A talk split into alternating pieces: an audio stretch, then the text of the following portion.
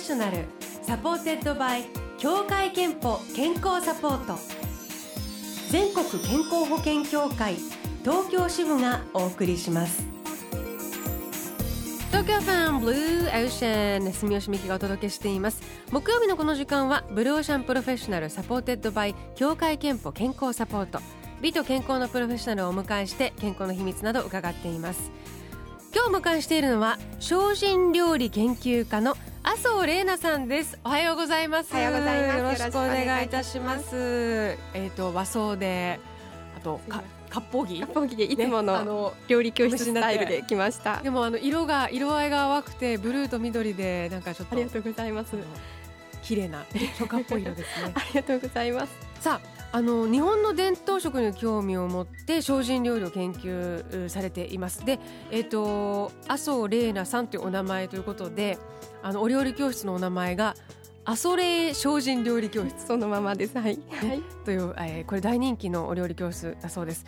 で、えっとレシピ本寺嫁ご飯では時短で簡単に取り入れられるゆる精進料理というものを紹介していらっしゃいます。これ寺嫁ご飯というぐらいですからはい。お寺のお嫁さん主人がはい主人の実家がお寺でその結婚するときに、はい。あご実家お寺だったんだっていうところから始まったっていうね。結婚するときに分かったの そうなんです。お寺の実家がじゃあお父様が今ご住職はいそうなんです。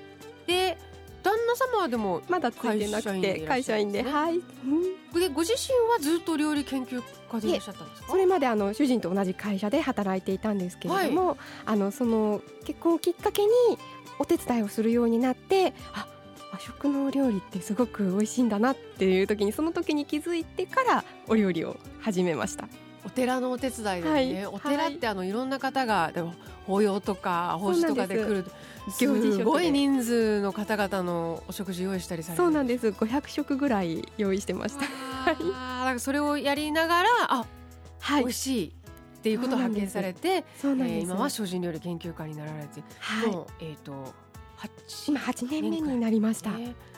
多分まあ皆さんなんとなくああいう感じだよねと思ってる方もいると思うんですけどお寺のお食事つまり精進料理というのは改めてはい。どういうものか？あの精進料理は植物性のもののみを使うっていうのが前提になっていて、はい。お野菜木の実、えーあと海藻とかねそういうものを使う。要は肉魚卵みたいな動物性のものを使わないっていうのが精進料理の定義になってます。麻生さんももうじゃあプライベートは精進料理生活なんですか？基本的には精進料理をベースにしていてでも外食なんかで出てきたら食べる。ああ、はい。お家ではじゃいや私は精進料理。でも子供がいるので子供はやっぱりお肉お魚多少食べるのでその残りとかは食べてますよ。えであのさっきもおっしゃったそのゆる精進料理っていうものを教えたり提唱されたりしてるということなんですけどこれはその今おっしゃった精進料理とははい。どの辺が違うんですか？あの厳格なお寺さんだと五訓っていうその臭いものニンニクとかニラとかを使わないっていうのがあって、これ欲の妨げ修行の欲の妨げになるから使わないとかあの理由があったりするんですけどあの今で言うとその栄養の観点で言うと非常にやっぱり栄養は入ってるんですよね。うん。なのでゆる標準の私のところではあの野菜はもう全部使う。栄養素も入ってるからニンニクとかも使う。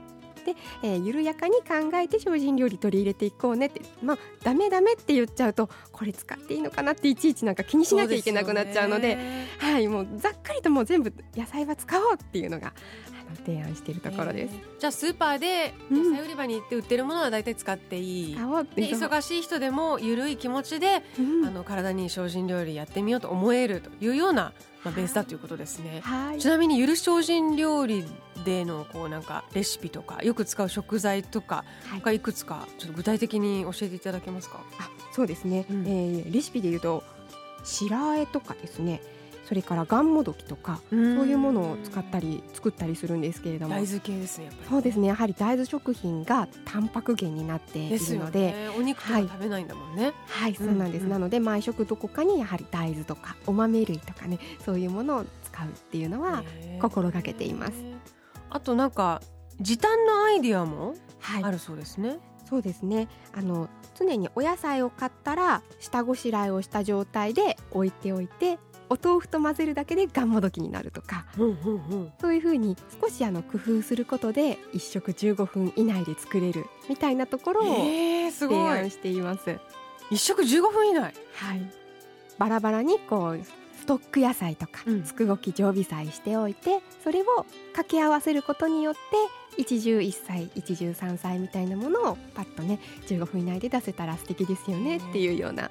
今一番ハマってるお気に入りのそういうなんかレシピって？おし気に入りのレシピはあの季節の白あえをもういつもの作るんですけれども,、もう和のソースだと思っていてあの白あえって和のソース？和のソース。そうなんですそのお豆腐の和のソースを作っておいて何の旬の野菜でも合わせると立派な白あえになるから。なるほど。そうなんです。なんその考え方で言うと、まあ、今だとアスパラガスとか、はい。お豆類のその、えー、そら豆とかそういうものを茹でておいそてっか入れちゃえばいいんだ。和のソースと合わせればお豆とアスパラガスの白あえになるしっていう風に。白あえのそのソースの部分っていうのはどのぐらいまで作っておくんですか？白あえのソースはお豆腐とそれから我が家の場合は白味噌それから砂糖、えーちょっと塩みたいな形で作るんですけどもうその場でパパッと混ぜてしまえばええ。できるので、もう毎回その場で。あそれ作り置きじゃなくて、白,、うん、白あえのソースはその場でつまりあのなんだろう一般家庭で簡単ドレッシングって作る感覚でおまさに崩してはい。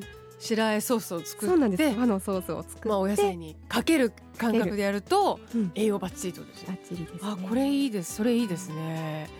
えー、今日はあのゆる精進料理について伺っていますけれども精進料理というとあのもどき料理っていうのもね特徴の一つで、はい。つまりお肉がないからお肉風お肉もどきのものが出てくるんですけれども、はい。テレヨメご飯でも、えー、いろいろなもどきがあるそうですが、はい。その話後半伺っていきます。その前に一曲いきましょう。バンプオブチキン。魔法の料理君から君へ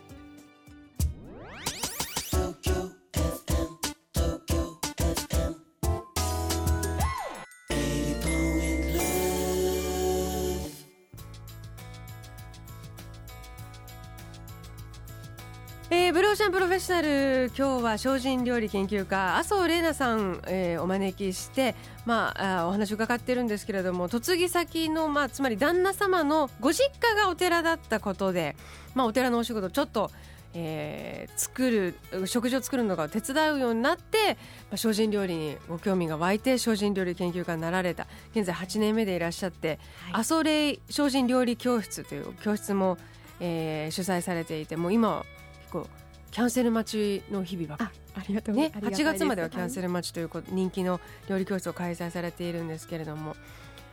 ちなみにですね今日あのリスナーの皆さんに、はい。えー3年目の浮気がうん夫に発覚したらどうするって聞いてるんですけど、ね麻生さんその精進料理でずっとね こうあのお野菜を食べて穏やかな心を持って生活してると どう対応するかなと。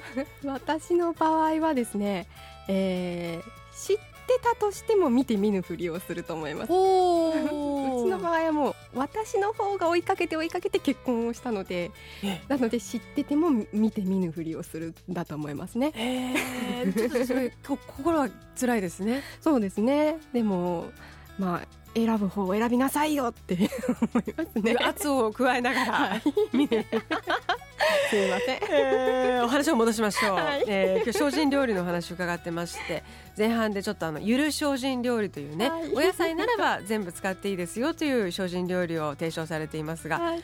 であの精進料理の特徴での一つでもあるもどき料理あの本来はお肉やお魚が入っていて、はい。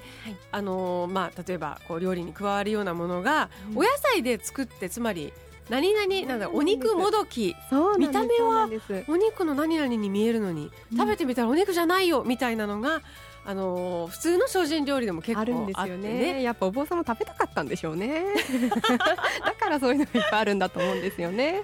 であのーゆる精進料理でももどき料理をいろいろ考えられてると伺ってるんです。どんなもどき料理？そうですね。多く作るのは高野豆腐をお肉に見立てるっていうのを多く作っているんですが、はい。その中でも高野豆腐を鶏肉と同じように下味要はニンニクとかお醤油とかで下味をつけて、それを揚げるっていうカツもどきみたいになるんですけれども鶏肉と見立ててるけど揚げるとカツみたいなカツみたいになるんです。そうですとんかつみたいな感じ。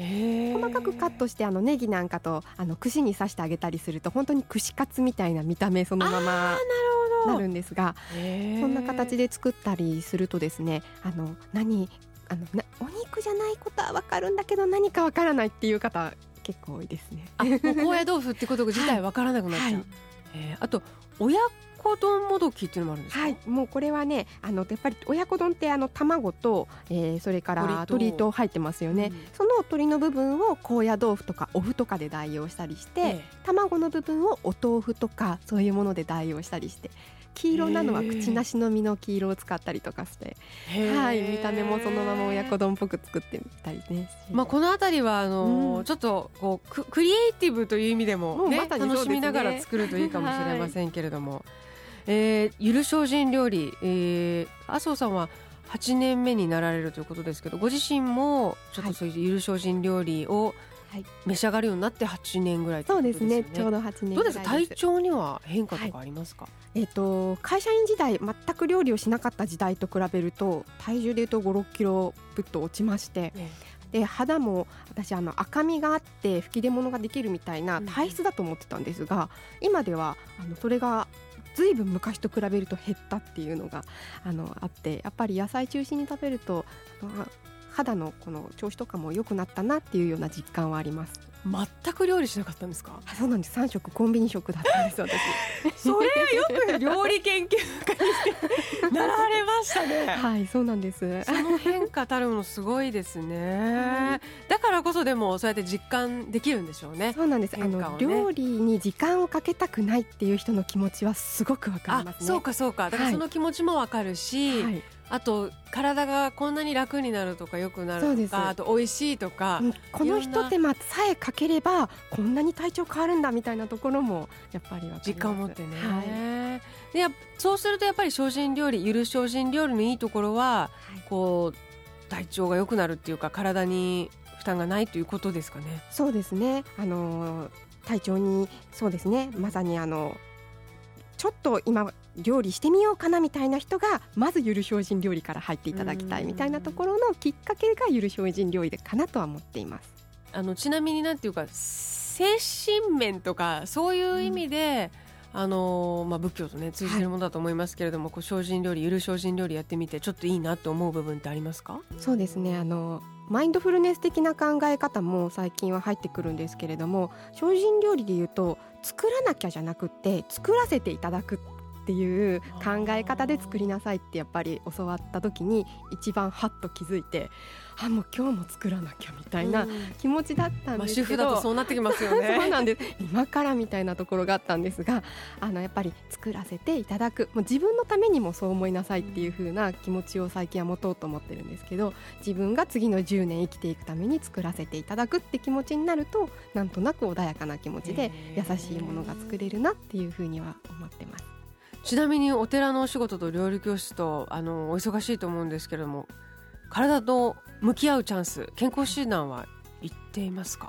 もうね毎年あのちょうど授業とかで提出しなきゃいけないところがあってあ大学でも教えてらっしゃるんですよそうな。はないので必ずあの提出しなきゃいけないということに駆られて毎年行ってるんですが今年はまだです。そろそろはい、そうですね。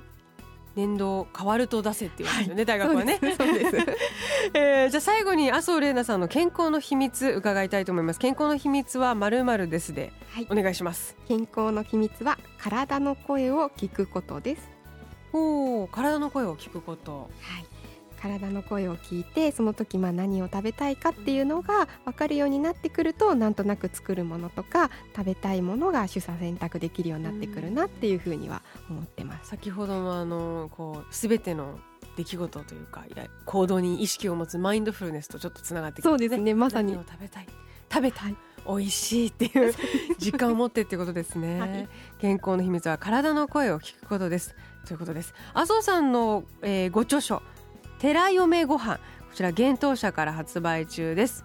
あと阿蘇霊精進料理教室興味のある方は、えー8月まではね今キャンセル待ちということですけれども麻生さんのオフィシャルサイトがありますのでぜひそちらを確認してみてください。今日は麻生玲奈さんをお迎えしました。どうもありがとうございました。どうもありがとうございました。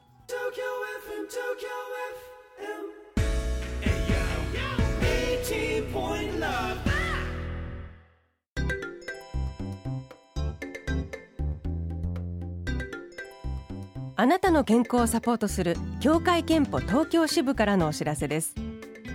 協会憲法では健康企業宣言に取り組んでいただける経営者の皆さんを募集しています。